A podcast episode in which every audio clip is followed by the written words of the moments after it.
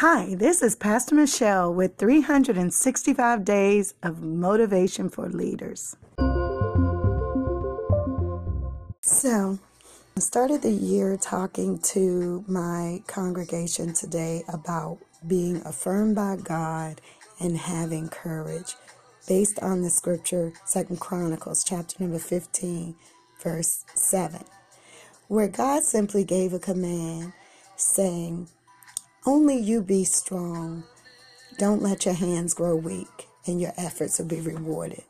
So today's thought I'd like to leave with you as the start of our 365 days of motivations for leaders is to be bold. This year, you're going to encounter challenges. You're going to encounter things that seem scary. You may have to walk out. You may have to make decisions that will cost you something. But on day one, I want you to think about this as you leave your house today. It doesn't cost anything to be nice, but it's going to cost you everything to be bold. Be bold. Why? Because you are a leader. Have a good day.